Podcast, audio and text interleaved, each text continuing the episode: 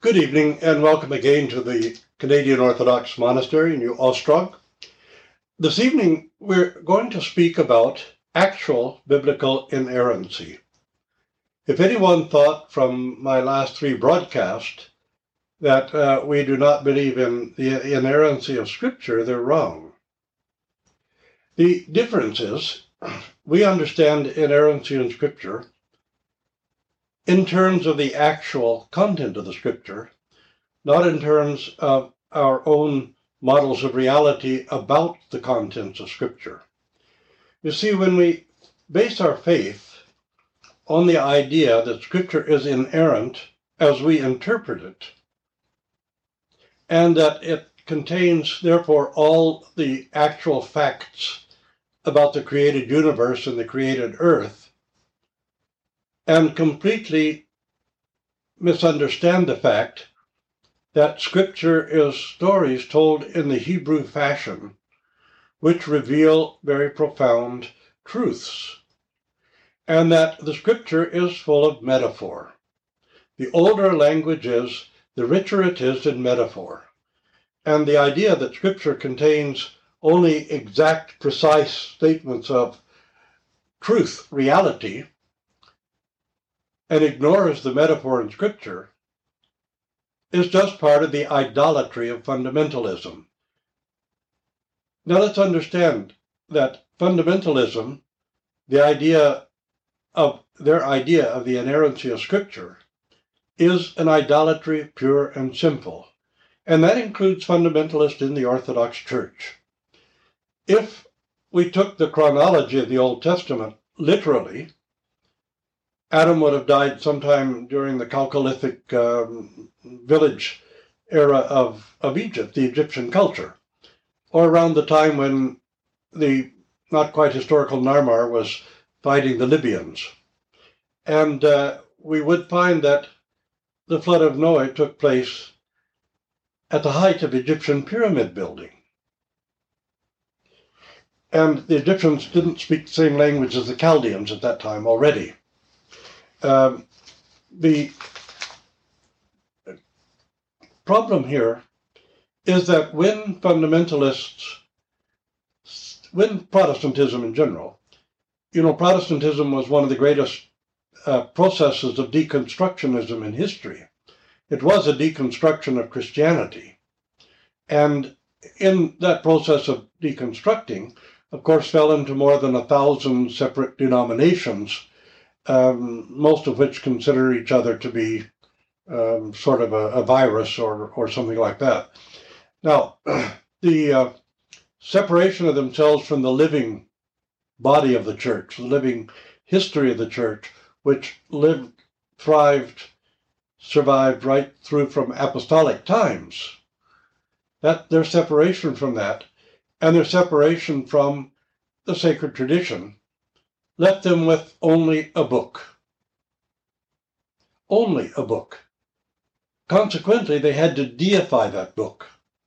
They had to make it practically equal with the essence of God. They had to say that it was inerrant in every form, every concept, every idea, every word, every direction, every concept that it contained.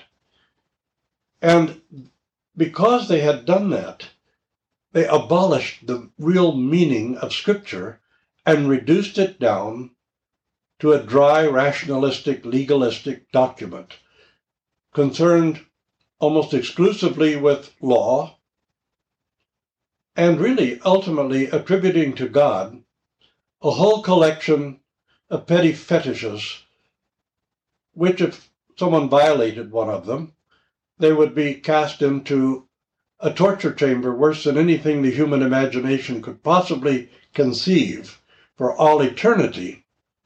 But God is loving and forgiving, of course. Uh, but nevertheless, He's going to cast you into this hideous pit and torture you to death if you violated one of His fetishes or taboos. This is really what fundamentalism has done with the Holy Scripture. And the Holy Scripture is set out to reveal to us the nature of man, the condition of mankind. what the fall really means, our relationship with God, what it is and what it should be, and what God desires for it to be because he loves us. And the whole Old Testament is simply a chronicle of man's struggle with idolatry. How he turns his understanding of God into an idolatry, how he transfers his own passions onto God. And it's full of stories which have very rich metaphor, stories told in the Hebrew fashion, which are really, the Hebrew stories are marvelous. They have a, a, a certain context to them. They never hide the weaknesses, shortcomings, and even wickedness of their heroes. They tell everything just the way it is. And they reveal to us the nature of man and his struggle. And his struggle to maintain a proper relationship with God in the face of the ease of falling into an idolatry and even creating an idolatry about the living God himself. That is to say, we understand him as a giant human being with all these fetishes. That's an idolatry, it has nothing to do with God and the essence of God. So the scripture is inerrant in what it is set out to reveal to us. The nature of man, his fall, his nature in the fall, his struggle, lifelong struggle. I mean, the life of humanity, not just the life of the individual human being, with idolatry, the necessity of the direct intervention of God in the incarnation to redeem mankind from his bondage, and even with that great and terrible sacrifice which the Son and Word of God made for us, we still have the struggle with idolatry and with unbelief. And the scripture is revealing all of this to us so, what is the real problem of mankind? We've discussed it before. Egotism and self love leads us to identify God with ourselves rather than trying to identify ourselves with God. And this is the root and source of almost all of our idolatries. And it is certainly the root and source of the idolatry of Augustinianism, Calvinism, and most Protestantism. The horrid vengeful God who has things like purgatory and limbo and and this this torture chamber of hell which he creates as a literal physical torture to torment and torture mankind for all eternity if they have some minor indiscretion or break a few laws or you know something like this. So really, in the end, it is fundamentalist Protestantism while they declare that man is saved by faith without works, you can be tortured in hell for all eternity, even if you have faith, if there's something amiss about your works. This is really an evangelical Protestant point of view. So the scripture, yes, it is inerrant.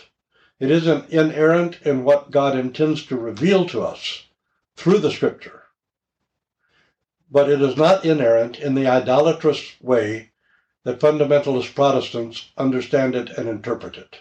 They simply are bibliolaters who have turned not only the scripture, but their whole vision of God into an absolute idolatry. So, yes, the Orthodox Church accepts total inerrancy of Scripture. I proclaim the total inerrancy of Scripture, but not the way fundamentalist idolaters understand it the way the revelation of God was intended to come upon us.